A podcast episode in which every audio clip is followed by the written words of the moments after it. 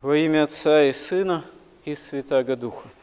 Евангельская история есть история осуществления нашего спасения во Христе, и вместе с тем она скрывает в себе такую печальную драму, потому что это еще история того, как Христос пришел к своим, и свои его не принимают.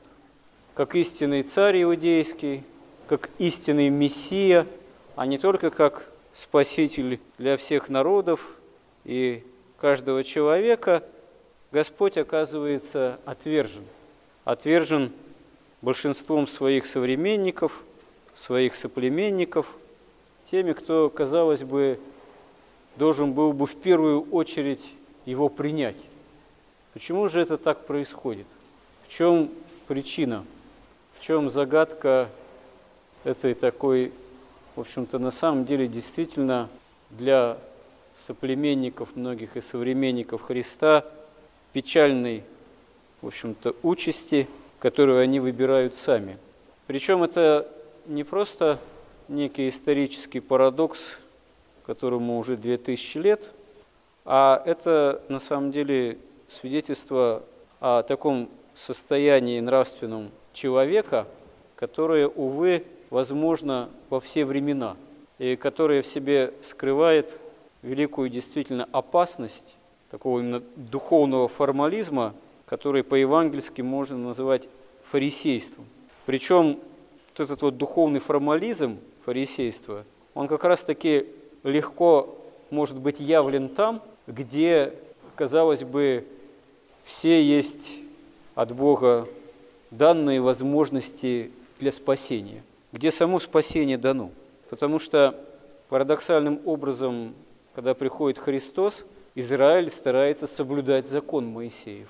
Причем старается его соблюдать, в общем-то, действительно таким по внешности очевидным образом, чего порой и в предшествующие времена, там столетия, тысячелетия, не всегда это было.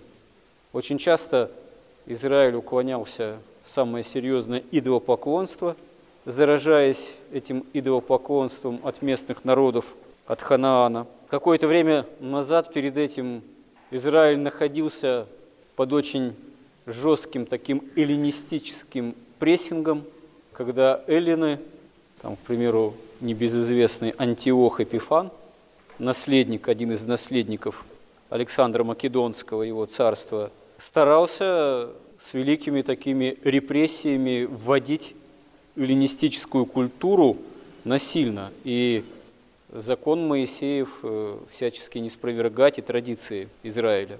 Этому были посвящены достаточно героические маккавейские войны, в которых Израиль при численном меньшинстве, но с Божьей помощью победил.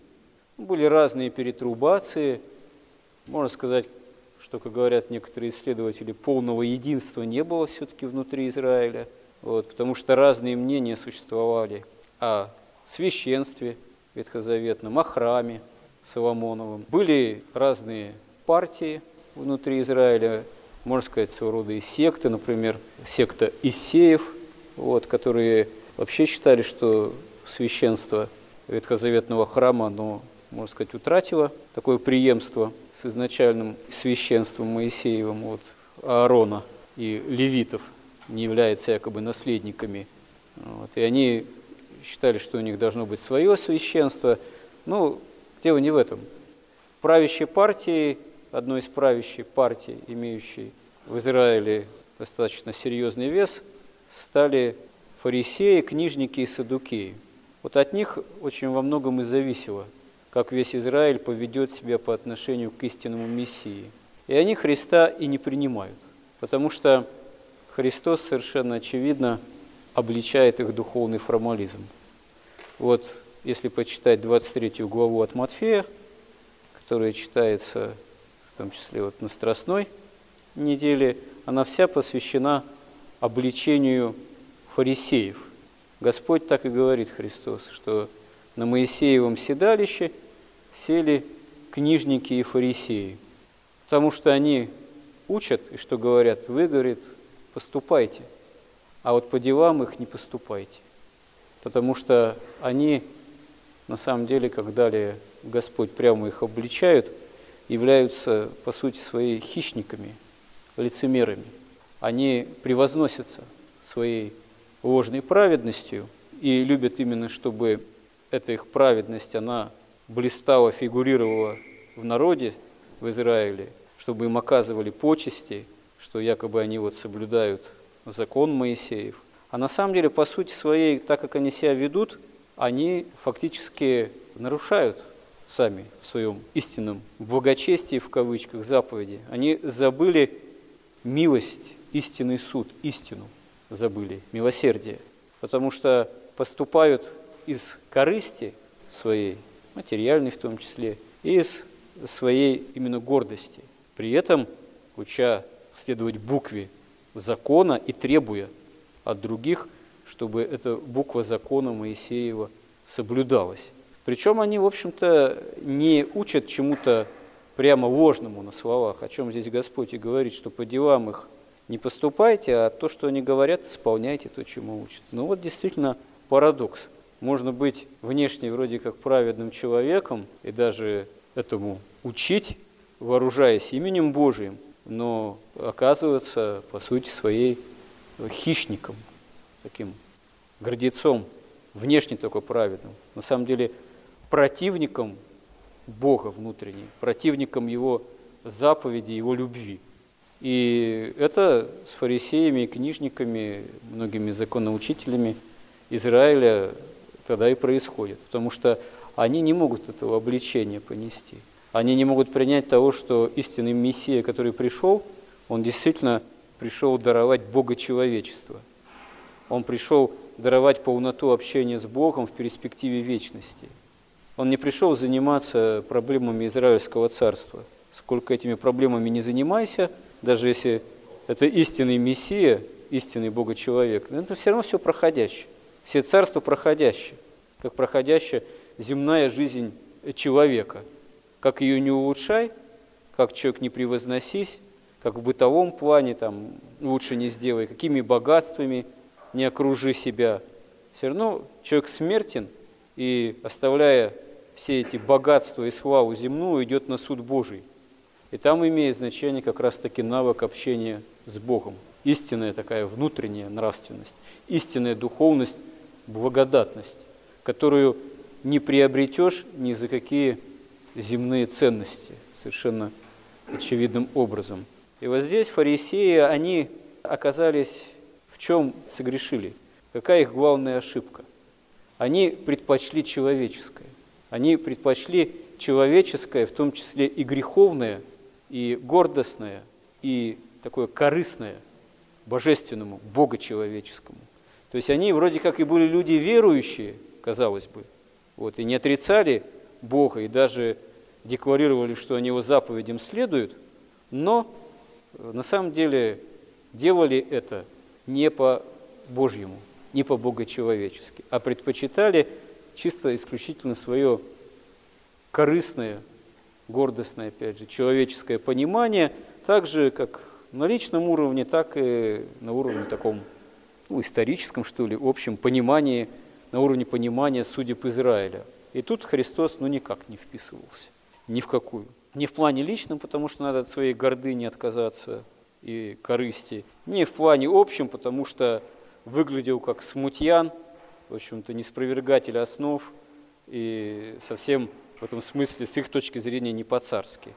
Поэтому надо было им от него как можно быстрее и какой угодно ценой отделаться. Почему они апеллируют к Понтию Пилату с судом и с требованием смертной казни весь народ подзуживают, поскольку, будучи под протекторатом Рима, не могли как известно, сами смертные приговоры приводить в исполнение. И вот в истории евангельской, по сути, происходит богоубийство, убийство Бога-человека. Кем?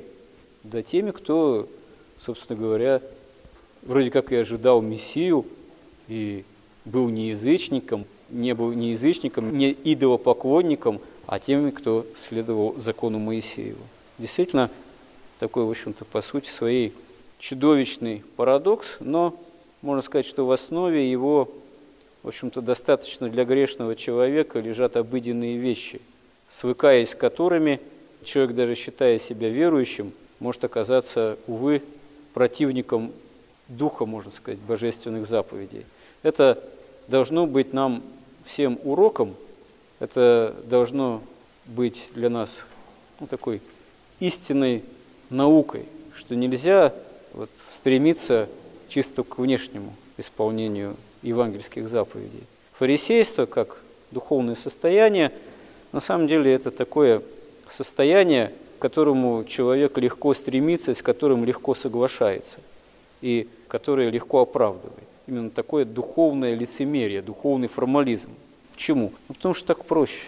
Проще все так выстроить, внешнюю линию поведения, считая себя христианином и воцерковленным, которая бы была внутренне наименее безболезненной, что ли, наиболее комфортной, наиболее простой.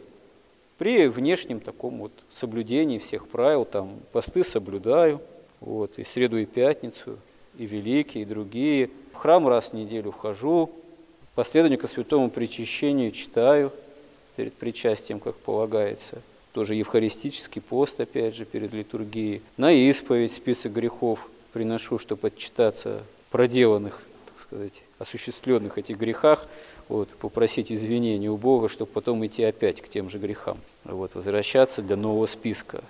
Вот. И вроде что еще-то, ну, вроде все.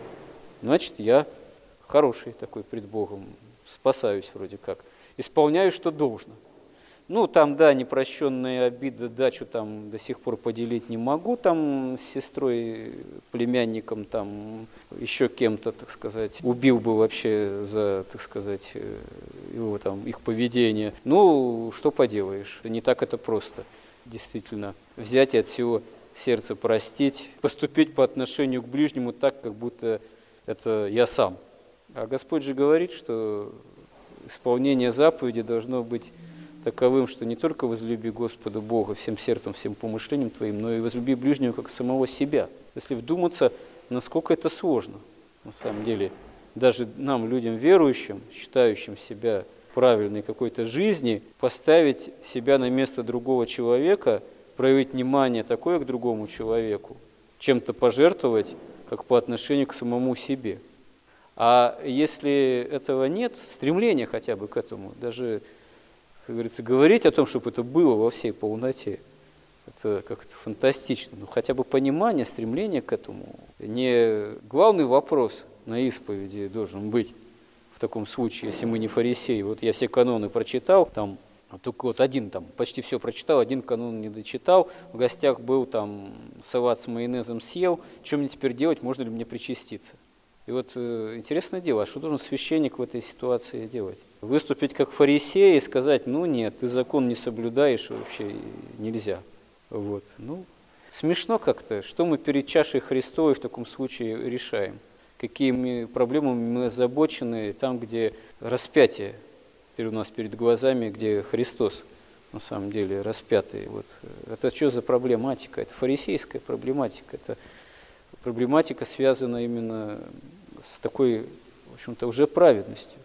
А задаться скорее нужно на каждой исповеди вопросом, а при всем соблюдении, или не всегда получается даже это соблюсти, внешних правил, а самое-то главное остальное, это как?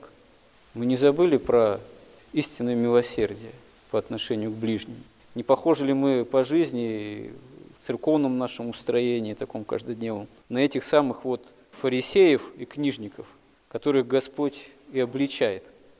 Не родственно ли наше духовное строение, такого духовного формализма, именно этим самым книжникам и фарисеям, и тому, что в 23 главе от Матфея Господь обличает, на самом деле обличает не только нечто, некое такое парадоксальное и на самом деле тяжелое и опасное духовное состояние, которое было там, в какой-то кучке людей ему современных, вот его схождению в мир евангельская история, обличает на самом деле на все времена, предупреждая нас, нас всех, вот, чтобы мы старались этой опасности избегать, избегнуть.